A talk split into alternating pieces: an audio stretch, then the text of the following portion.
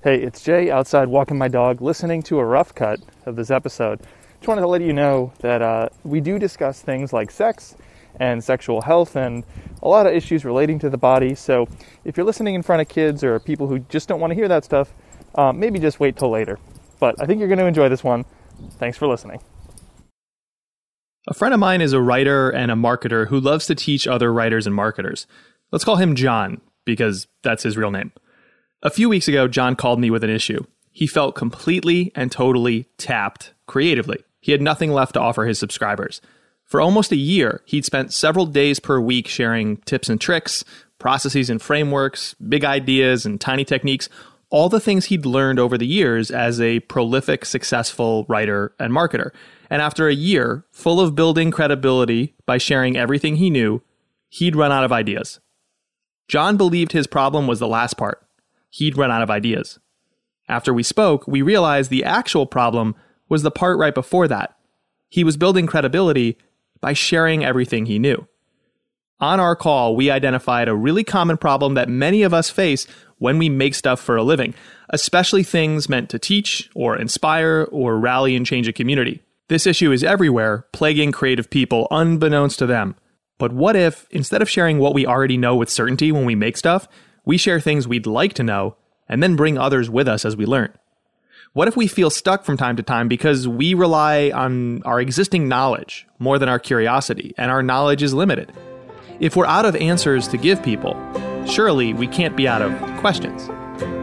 As I told John, I think the problem is we all want to act like experts. What if we acted like investigators instead? I wanna know how to do the things do two or three that only comes from you. Ah, this is Three Clips.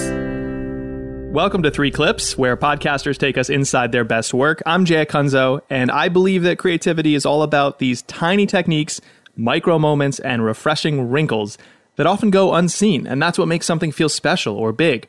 So if we want to make someone's favorite show, which is the entire goal, let's be serious, then we should learn about those tiny things. We should stop disassociating from the shows that we admire and go build the shows that we admire.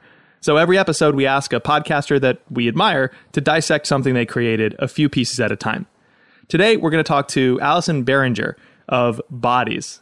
Bodies is an incredible narrative style podcast, which is also highly researched and really well investigated. Allison is the creator, host, and producer of Bodies, and she's also a producer and editor at The Cut. She got her start in podcasting as the host and producer of The Intern, a first person narrative documentary about navigating the tech startup world at BetaWorks and living in New York City. Her current show, Bodies, won Third Coast Festival's 2020 Best Documentary Bronze Award and won the 2020 Online News Association's Journalism Award for Excellence in Audio Storytelling. Bodies was picked up by KCRW after Allison pitched it to a number of sources. We're going to talk about that pitch process a little bit with Allison as well. And each episode of the show is an intimate, highly produced documentary story following one person's journey to solve a mystery about their body. And of course, inevitably, more questions emerge. But before we dissect bodies, which is a sentence I just said. Before we deconstruct this podcast known as Bodies, let's go that way. Yeah, okay. Uh, before we get into the show, let's meet the host, Allison Behringer.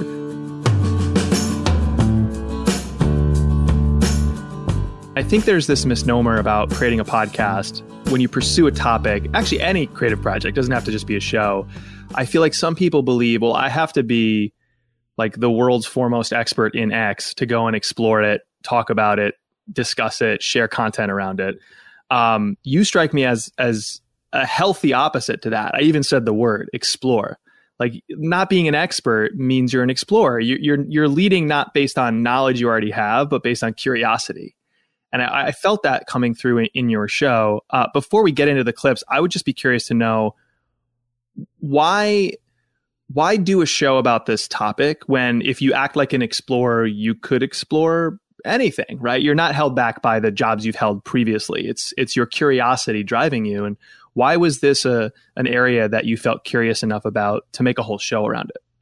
Yeah, so the inspiration for starting Bodies uh, is actually my own personal experience. And I studied sociology in college. I taught for two years after. I don't come from any kind of medical background, but I had a personal experience where, uh, which eventually becomes the first episode of Bodies. So if you want Right. to get the whole thing, listeners can go and listen to it. But the short story is that when I was about 24, 25, all of a sudden sex became painful. Couldn't figure it out, couldn't figure it out. And then um, eventually, through a friend, figured out that it was the birth control pill. And this completely blew my mind because I had never, never thought that the birth control pill could do this. I just, I was like, oh, everyone's on the pill, whatever. And ended up seeing a doctor who was able to confirm that the reason for the painful sex was the birth control pill. And that kind of then like got me on this whole just kind of curiosity and trying to figure out like why didn't I know about this? Why don't why have none of my friends heard about this? Uh, what's the history of birth control? What's the science behind it? And what happened was like I felt like I wanted to share this with my friends. Like so I felt like I was constantly talking about birth control side effects. There's also a lot of really harmful side effects of birth control, of the birth control pill and other birth controls besides painful sex. There's depression, there's anxiety, there's all kinds of things that people didn't know about. Um, and I just found myself like retelling my story constantly to friends or, you know, people I would just meet or at a party or whatever. And kind of, and, and I had, when I was going through this, I hardly told anyone. I was so deeply embarrassed about it. So it really took a while before I felt like I was ready to talk about it. But the more and more I started talking about it, the more I was like, this, I, I want to write about this or, or pitch this to a podcast show. And then the next thing was like, as I was talking about it more, people kept being like, oh my gosh, this reminds me of when I had fibroids, or like, this reminds me of the time that this happened to me. And so what I kind of realized was that my experience was quite common. And like this story of having something go wrong with your body, especially for women, having something go wrong with your body, going through all kinds of ways to figure it out, off and oftentimes figuring it out through a friend, through the internet, and then having this other moment of like, okay, I figured out what's going on with me, but what like why didn't I know about this? Why aren't there better birth control methods? Like all of that. So and then kind of looking into the bigger picture thing. So so my own personal experience was really the inspiration for starting the show. So the first episode is my own personal story and then each subsequent episode is a different person and their health journey.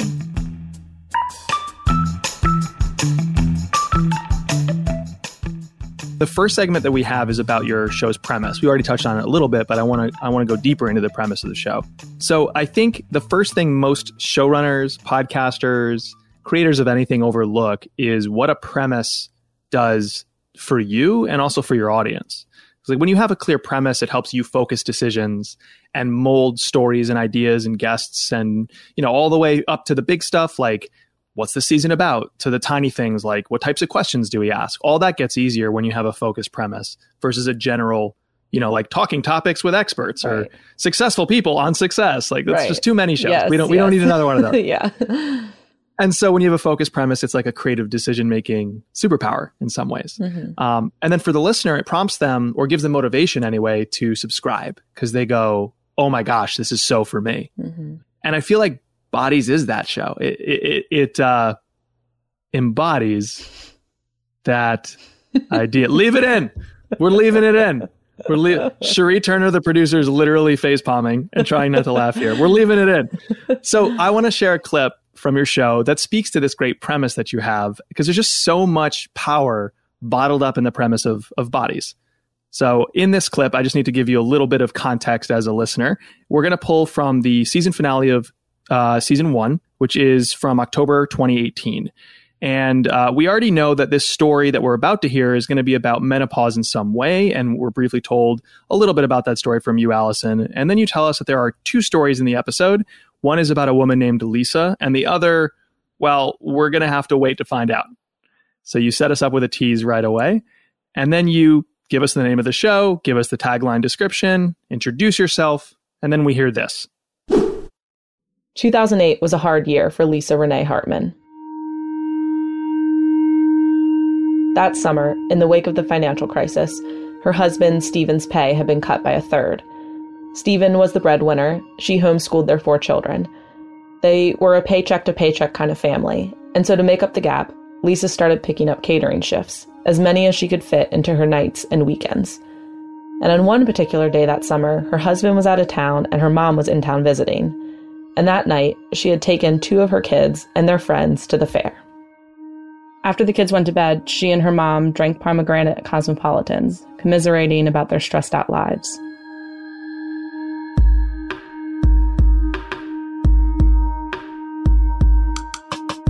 Four o'clock in the morning, I get up to pee and I feel, you know, not great. And I come back to go to bed and my mom is calling me. So I go into her room. I'm standing at the foot of her bed. And then Lisa fainted. She went down like a tree. The next thing I remember is waking up. My mom's on the floor and she's holding me. How, well, before I ask about the clip, what is the premise of Bodies in Your Words? Yeah, so I explain it a couple ways. I mean, I think the the hook is it's a medical mystery. So I think that's kind of like what pulls people in. It kind of has like a true crimey a little bit premise, but once you start listening, it's not true crime at all. Like what it I mean, I think what it really is is is a portrait of a person going through a thing and that thing is a medical mystery and and that personal story is a jumping off point a way to explore the bigger structural things that affect our health. Patriarchy sexism racism capitalism all those like big big structural things. Um, and that's what i'm really interested in. I'm really interested in the personal stories and i'm interested in the in the big picture stuff. And i think also part of I don't know if it's the premise exactly, but certainly the goal of Bodies is to kind of build a community of people outside the show and like inspire people telling stories to each other. Like, I think one of the most satisfying listener feedbacks is when people say, I sent this episode to my mom and we had a conversation about menopause. I'm like, yes. Wow. that's that's amazing. Yeah. And I know you have a thriving Facebook group and, you know, initiatives around the show. And Yeah. we have a whole section on this show Great. dedicated to the connection to the audience. So we'll, we'll certainly touch on that. But while we're talking about the premise, uh, what's interesting is I think of this phrase, which, which again is if a premise is like a superpower for creators, this is like a phrase that brings it to light, but through the lens of.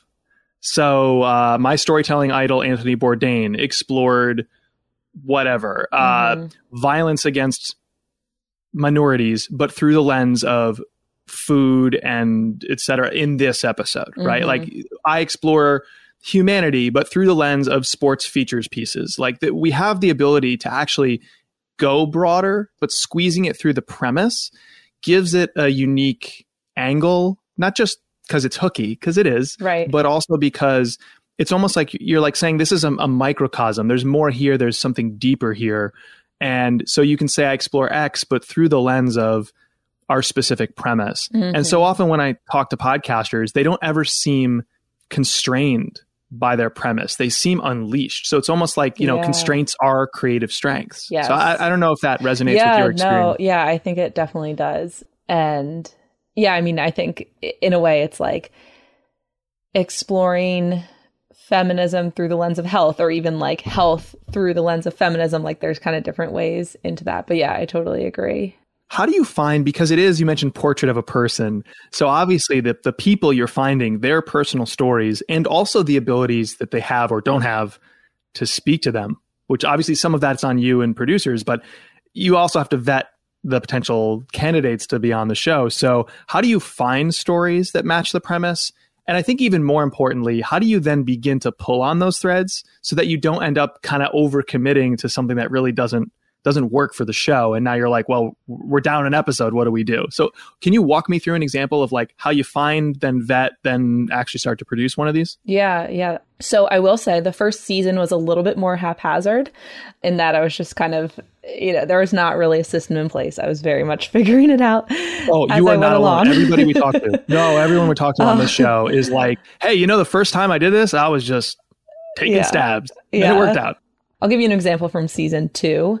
Um, so our second season came out last year in 2020, and one episode I'm really proud of from the season is one about a woman named Melinda who gets this medical device called vaginal mesh inserted in her. and it's completely disastrous, completely debilitating for her. And so the way that we found her, we had known that we were really interested in a story about medical devices. We think that a medical device story can get at these like government, uh, multinational corporations, pharmaceuticals in an interesting way. Like this might be a story about that. And so we we kind of narrowed it down to Essure, which is a birth control device or a long acting birth control device, a vaginal mesh, and breast implants. And all three of these we felt like kind of had could, had potential for a body story, and that there was, you know, that like for example, vaginal mesh. It's like no one wants to talk about like vaginas, you know, or breast implants. Like you know, that's kind of oh, you know, also a touchy subject. Anyway, so what me, myself and one of the producers last season, Hannah, we were like, okay, I'll, I'll take Essure, this medical device. You take breast implants. We'll split this. And we basically just like joined Facebook groups, made phone calls, reached out to advocates.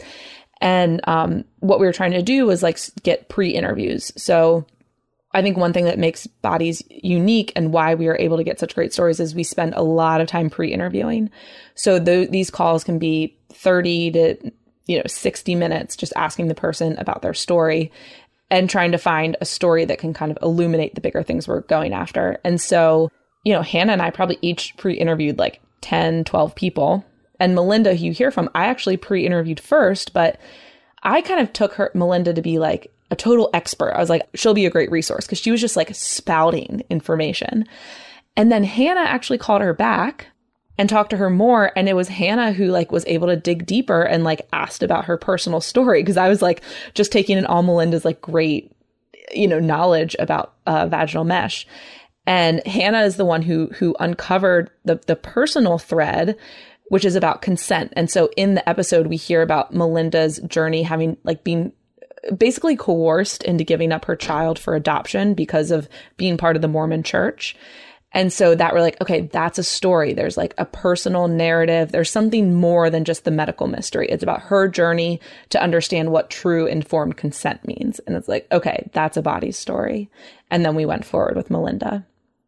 Final question. We're talking about yeah. the sort of high level, the concept yep. of your show, the premise. Um, what is the relationship between this show and KCRW? And yeah it's a black box for many. There's not like this obvious and here's the path. So could you help us shine a light yeah, into that black yeah. box? That'd be awesome. Yeah, definitely. I get a lot of questions about this too, because there's a lot of great ideas for shows out there. So, yeah, I had started thinking of the idea for bodies in 2016 and started pitching around to different places. Like at the time, I knew someone at Gimlet. So I was like, pitched to Gimlet. And and tried to reach out What's, to someone. What are you sending, by the way? Sorry to interrupt. Uh, but, uh, yeah, no. What are so, you actually sending to them? So yeah, so early on, I remember it was just a, a, uh, an email, or I I made a pitch deck, like a very basic pitch deck, and that was just like me researching how to. It, I kind of fused how to pitch a documentary uh, film and how to pitch a startup, and kind of tried to merge those two things together.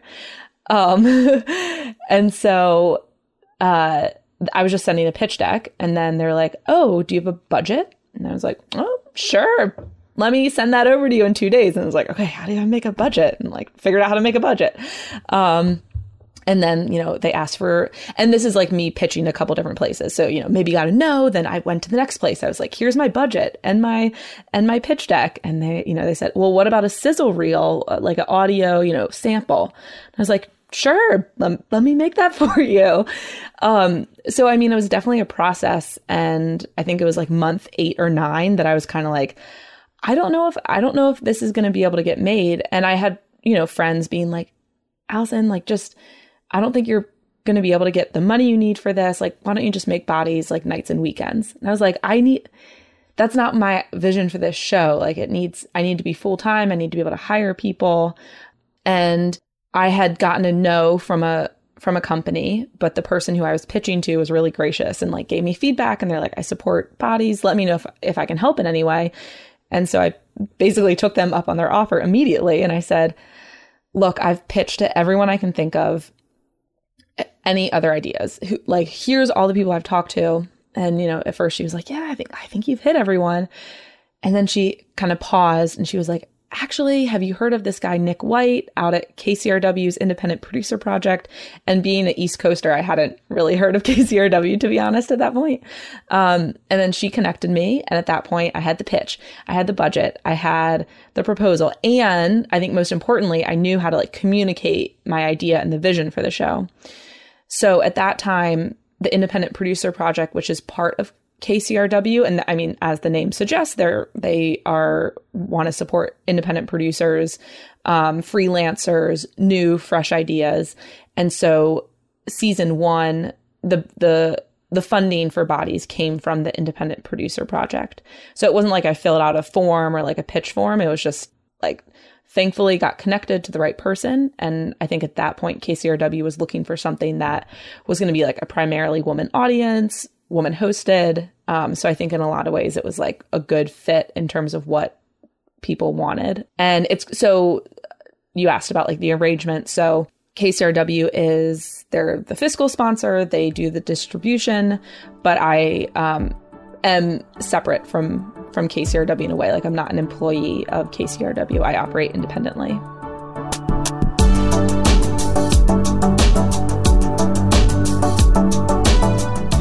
So, Bodies has a great premise, and a great premise, while a lot of work, is a great start. Because once you provide the audience motivation to subscribe, you have to provide them motivation to stay. In fact, I think more so than most mediums, that is the golden rule of audio, which is get them to the end.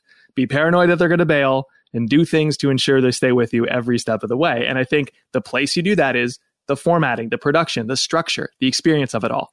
So we have a clip that we pulled out that we think is evocative of the great experience that is your show, Allison. Uh, and just to tee up the context for the listener. So by this point in the episode, we've heard Lisa's story. And Allison, you've been recounting where Lisa's at today, a decade later. Uh, we've just heard that during the previous decade, she had started writing and she's written about menopause. And then we hear you, Allison, talk about this. And that writing was how we found Lisa and how I started to wrap my head around this life transition that is not openly discussed. And the more I learned and the more stories I heard, the more I found myself wondering about my mom's experience with menopause.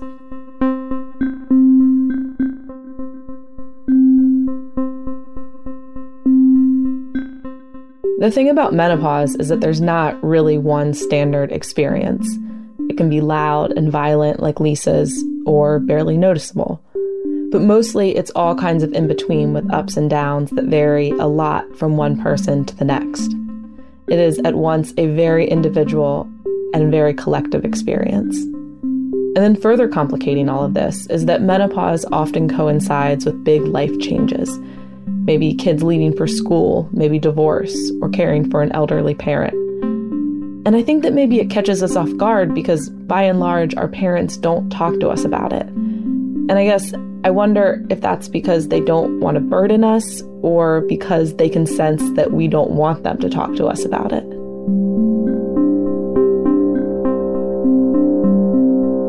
And so I keep wondering, like, what did my mom go through during those years? Midlife hit her hard, and so did her life get turned upside down while I was away at college, going to classes and parties, totally oblivious? Was there a chaos at home that she kept quiet, or something that I shied away from seeing? So, Allison, I got to say, like, it, it's a powerful episode, it's a powerful show, but the moment that struck me there was the, the pause at the very end when it's like you had just done a lot of reflection, drawing us ever closer in our relationship as a listener to you. And then you pause and say, So I got to wonder. And it was like the payoff of the pause, if that's a thing, mm-hmm. right? Like it just, it was like so well timed and so gripping for me. And it's those little moments that, that makes me love this craft. Yeah. Yeah. Yeah. Yeah. Thanks for, for noticing that also. Um, and, yeah, it's funny because in the kind of final, final stages of production, that's something that myself and Dara, the composer, I mean, obsess about. Like, I'll write in the script. So we, you know, she's working in her, I pass the session to her at some point, and then she starts sound designing it. And like, that's, I'll put in the script, like, increase by half a beat. take a beat away. So like the pauses, I mean, we I'm glad you notice it because sometimes I'm like, who no one no one's noticing this. Um Jay's raising his hand. But yeah, I'm, gl- I'm glad that that was impactful for you because it's something it's it's some it's a detail, a fine tuning thing that I obsess over a lot, and I think that yeah, silence can be just as powerful. Can you take me into the room with you when you're when you're laying track, when you're doing your voiceover, when you're trying to perform these moments with the right tone of voice, the right Yeah. emotion because it's it's one thing for the listener to get your voice like that because of course they would because all the moments before and after immerse them in the right tone. It's been cultivated and crafted to Right. feel a certain way. But in the flow of your day, I mean, you woke up and it was a good day, a bad day, it's stressful, the dog, it, you know, you're going through the normal routine and then now you have to find a way to put forth on the microphone that kind of tone and emotion and feel. So what's happening around you and how do you get there? There there is a little bit of this performative element that I think is it feels like lightning in a bottle, but it can't be because you have to show up and do it tomorrow. Right, right. Yeah, yeah. I mean, I think my that I believe I tracked or, you know, recorded the narration for in my bedroom. Now I have a much bigger bedroom, which is great, but small bedrooms are really good for recording. Um so yeah, I mean my process I ta- I do a lot of takes. It takes me a while to get to the take that I put in or sometimes I'm not happy with my take or I get feedback from my editors that it sounds flat or too like too emotive, not enough but I just, you know, kind of try to like hype myself up enough, but then like calm down, settle into the story, go through the script, do it. I mean, it, it also takes me a long time to track an episode, like normally two hours at least to like record the narration. So yeah, I think probably just like time settling into it, trying to like, and, and I think also by that point, I've, all the tape and the story is like so inside of me that once I kind of like look at the script, I can like, I can, even though I'm not hearing the tracks, I can hear them as I'm going through the script. when you think about the subject matter that you you do talk about, you know, we heard in that clip the voiceover, the pacing, the pauses, Mhm. the music. What was your journey like to get that right? Because I feel like it's really it's a delicate dance of like uh, tipping too far towards cheesy Yeah. um, Yeah. or manipulative, Uh huh. or even you know not going far enough, so you're not actually bringing out that emotion because it it just feels like uh, you know some kind of reporting that Yeah. you're doing. So walk me through like that evolution you went through to get it get it right. Yeah. I mean, I think, yeah. So we've talked about like the, the performance that, that occurs, but I think before it is actually the, is where a lot of, for me, a lot of the work goes in. And, and that's just, just this iterative drafting process. So I, you know, I, each episode there's like 25 different versions of the script and many many versions of things and this i mean i think that the reason why this works and it sounds you know hopefully like a nice balance of serious enough but also not too cheesy is that i've there's really great editors that work on bodies and those are the people who take a look at my shitty first draft and they're like you know, with this episode, they're like, Allison, you are like approaching this so far removed. We need more of you. Like, tell me more, tell me more. Let's bring in more of you. You know, then I like, right, right, right, right, right. And they're like, okay, now cut, cut, cut, cut, cut. So it's like this, this back and forth. And I think that, I mean, I'm such an advocate of having a good editor that you trust, more than one editor to bounce ideas. And, you know, for this episode, it- ended up being quite personal. And so I relied a lot on the main editor for season one, Sharon Mashihi. But then also I had, I called up my childhood best friend and I said, Will you listen to this and tell me if it sounds okay? Does it feel true to me? Like I've completely lost touch. Like, does this sound like me? um, so I think that like the answer to this is just like having one is one draft after draft after draft, refining, refining, refining. I mean, everything that I say that is my narration is carefully scripted. Like I'm never going off the cuff, never. um, and so that's been very carefully crafted. So draft after draft, and having editors that you trust.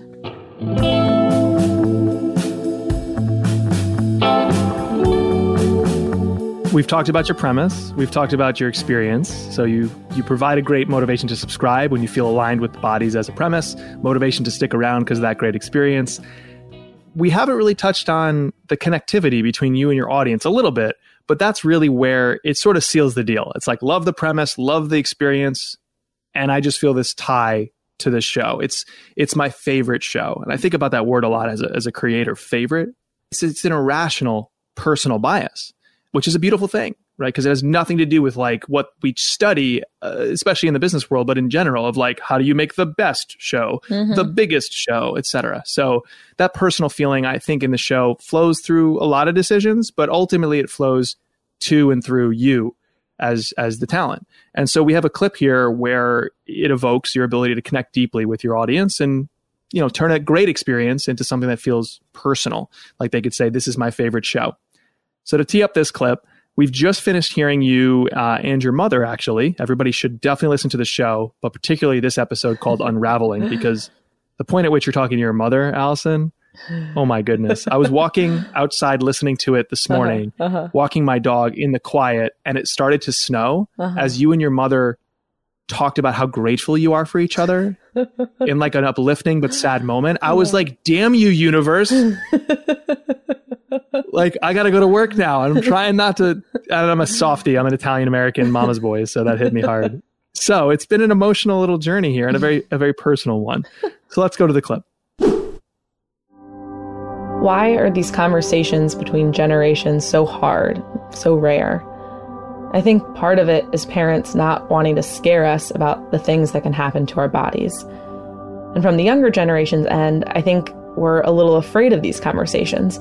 They require a major adjustment in the way that we look at our parents, not just as caregivers who are there for us, but as people, messy and mortal with their own needs and vulnerabilities because talking about our bodies is about reckoning with our most vulnerable selves.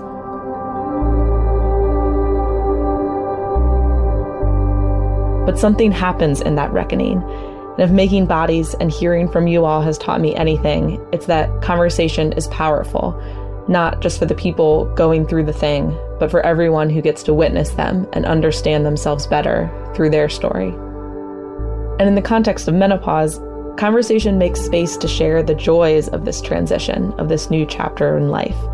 Maybe freedom from child rearing, or time for creative pursuits, or sexual discoveries. And, from what I hear, the joys of not giving a fuck. Why why do that little turn at the end? I loved it. I don't know, because that's what everyone kept saying to me when I was having conversations with people about menopause. They're like, I don't give a fuck anymore. That was About- that was uh, just like about dumb bullshit in life. So that was like a that was like nearly a direct quote from a lot of people that I talked to. It was awesome because I was already going with you, and then that little turn was like a wink and a nod back at me of like, "We're friends now." Yeah. like you and me, the host and the listener. Yeah. Uh, when you hear a piece like that, it's, you know, it, it, it is a lot of of you and your insights, and you're kind of Yeah. making sense of things, but also messing with the reality. It's not so clean. It's not one nice, neat bow you can put on it. yeah. Um, what what were you struck by when you hear that piece played back to you?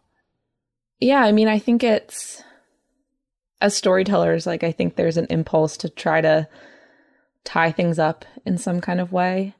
And in a meta way, there's like a tying up that happened by explicitly not tying it up, you know? Like but yeah, I mean, I'm reminded right now of how I had a lot of conversations with people. I talked to Lisa, I talked to my mom, but I also talked to a bunch of other people who have recently been through menopause.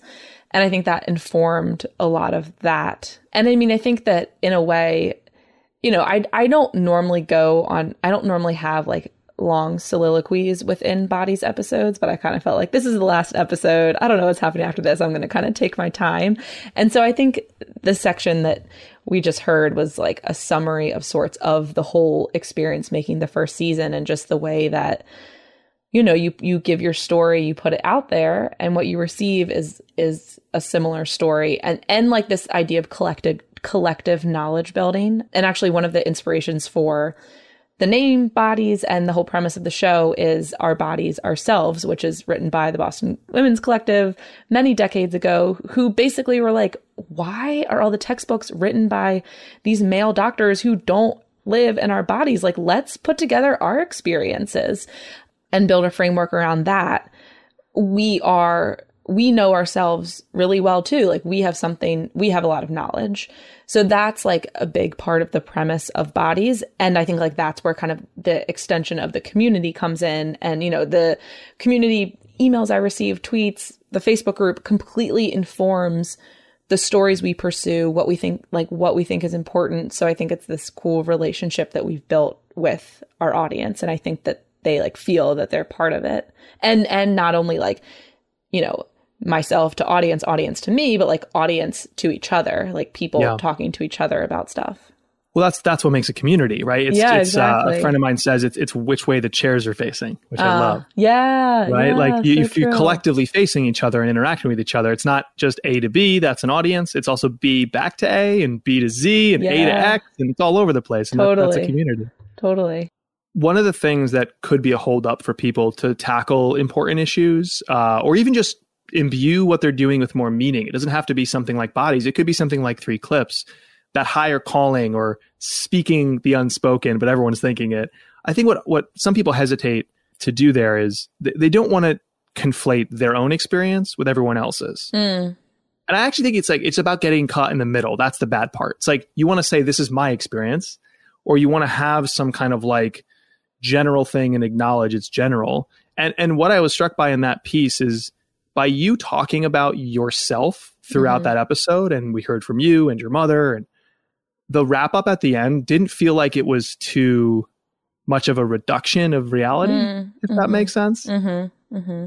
do you ever feel that hesitation as the guide that people are experiencing the guide into this material that that maybe it's tough to capture the truth because in a way every bit of story and content is in some forms it's derivative of reality Right. it's not actually Exactly. reality so does that ever go through your mind and how do you handle that Yeah, I mean, I think about that a lot, a lot, especially because I mean, one of the goals of bodies is, you know, I'm a white cis straight woman, and a- and our goal is with bodies is to have episodes that are not just people who look like me, and so that's something that we're constantly, constantly thinking about. And I think you're right. Like me as a narrator, the person doing the interviews, things will always be filtered to some extent through my lens. And so, I mean, one of the things that I try to do, like having a bunch of people on the team who come from different backgrounds. Like, for example, with this episode, we brought in a journalist who writes a lot about menopause and has her own podcast she's working about menopause and had her advise, and she made some really smart edits. Um, like, for example, at one point, I'm you hear me say like sometimes menopause is loud, sometimes it's quiet, but mostly it's somewhere in between. I had an earlier draft I've been like sometimes it's like Lisa or it's not, and she's like, no, that's not how it is, you know, and like picking up on these very very small things, or even like with this episode, I talk about uh, one of my fears was like I luckily have a really great relationship with my mom. Like I, my mom is living, she's in my life, and I was like thinking about all my friends who like have bad relationships with their moms or like their moms have passed away and I'm like, "Oh, I feel like I want to acknowledge that." So there's like a very quick line where I kind of say that. So, right, I think that trying to say what my experience is or really present like just what the participants experience is while also ign- like trying to acknowledge a wider experience without without overcomplicating it. Like we want to keep the message clear. We want the person's own experience to not feel like oh but yours isn't the normal experience. So yeah i think just like time space again having good editors having great editors who will push back um yeah I want to mix things up in our last segment because we've talked about the premise, we've talked about the experience, we've talked about you, the talent, and your connection to the audience. And now I want to look ahead. So we're going to leave the clips behind. And I wonder, as you think about this project, what's something you'd like to try to keep the show fresh, to reinvent it? Because I think over time, you know, stagnation is is all of our collective enemy. Whether it's mm-hmm. you don't want to stagnate, you want to feel fulfilled, or you want your audience to continue to go with you and not get bored or not tune out. So if if you had to, I know there's probably many things, but is there one thing that you'd like to try to improve on or experiment with? Yeah, um I think one thing that I'd like us to continue pushing on is being more kind of daring and experimental with our format. And now that we've established a, a pretty clear format, medical mystery, me as narrator, main participant, oftentimes some kind of expert, like there is something I think that we've established a format. There's something that you can come to an episode and listen to and you know what you're getting. And in season two, we actually did an episode towards the very end about a woman named Angelina. Um, Angelina has ALS and she has lost her ability, some of her ability to speak. And so it's a little bit hard to understand her. And we actually decided instead of like, we thought at first, like maybe we would like translate her or like have her sister say what she was saying. But then we actually completely flipped that and we decided that that episode was going to be non narrated. So I was not going to be in the episode. It was just Angelina's voice. And we kind of told listeners up front, like, hey, just like settle in, listen to this in a quiet spot. There's a transcript on the website if you need it, but just like settle in. It's going to be fine. And um, the feedback that I got from people is like, they heard like not, they understood like 95% of what she said, you know?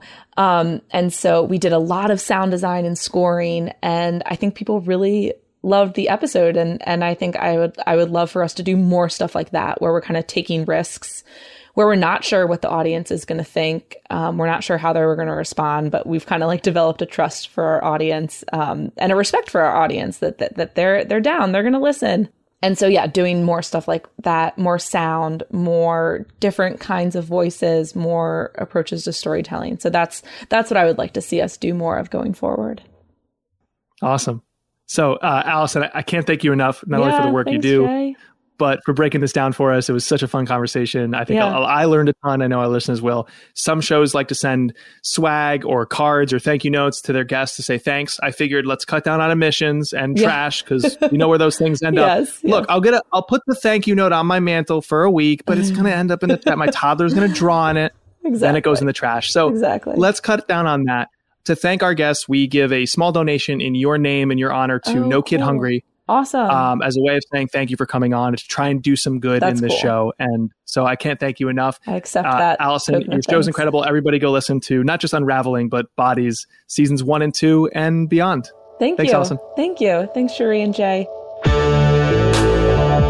Thanks for listening. This episode was produced by Cherie Turner. Original theme music by Cardboard Rocket Ship, an indie folk band in New York City. Lastly, you can subscribe to my newsletter called Playing Favorites to get one new story every single Friday morning, all about the same idea making your audience's favorite things. There's a lot of advice, a lot of tips and tricks, and, and usual hacks and sheets being promised to you. Playing favorites is an opportunity to just push aside all the noise and refocus our efforts as creative people on the only thing that matters to us and to our audience making great stuff. Let's get back to that, huh? That's what this is about. The rest tends to fall in line if we focus on that above all else. So that's playing favorites. You can go to jayacunzo.com slash newsletter to learn more and subscribe. And now it's time for our final bonus segment. Every episode, we ask our guests for a podcast that they would recommend that is not at the top of the charts, a show they'd like to show some love to. We call this segment Play It Forward. Yeah. So, a show that I want to shout out and encourage people to listen to is called Here Be Monsters. It's by Jeff Emtman and Bethany Denton, and they were previously with KCRW. Now they're full independent.